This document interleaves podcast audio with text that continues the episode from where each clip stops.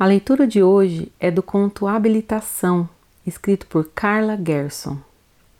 Conto presente no livro O Som do Tapa, publicado em 2021 pela editora Patuá. Lendo mais contos por Renata Teixeira. Habilitação. Márcia saiu do cartório segurando a pasta de documentos.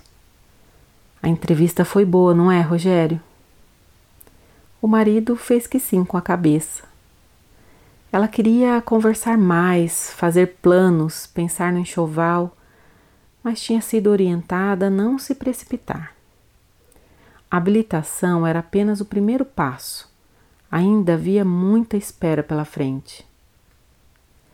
Em casa, sentou-se no quartinho pintado de branco, móveis de bebê com detalhes em amarelo.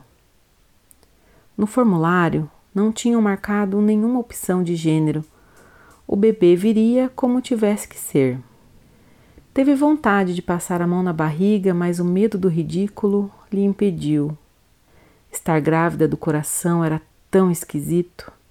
Queria ter uma expectativa mais concreta, uma data marcada. Será que caberia um chá de bebê? Reunir as amigas, dividir as expectativas?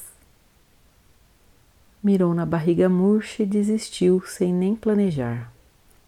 Não era uma gestante comum. Sua gravidez poderia ser de anos. As palavras da assistente social ecoaram. Quando a espera já não cabia no corpo, o telefone tocou com a notícia. Uma menina na cidade vizinha, dois aninhos. É claro que queriam conhecer. Márcia não conseguia se conter. Beijava Rogério. Nunca o tinha amado tanto. Nós vamos ser pais, querido, nosso bebê chegou. Não adiantava dizer para ela se acalmar, não aceitou menos que o maior sorriso que pudesse receber. Amanhã era a visita o dia em que conheceriam a menina que poderia ser a filha que tanto aguardavam. Era amanhã, o dia em que se reconheceria, enfim, mãe. O dia amanheceu e Márcia já estava de pé. Vinte minutos antes do horário marcado, o telefone tocou, avisando do imprevisto. Descobriram da menina um tio, adiaram a visita.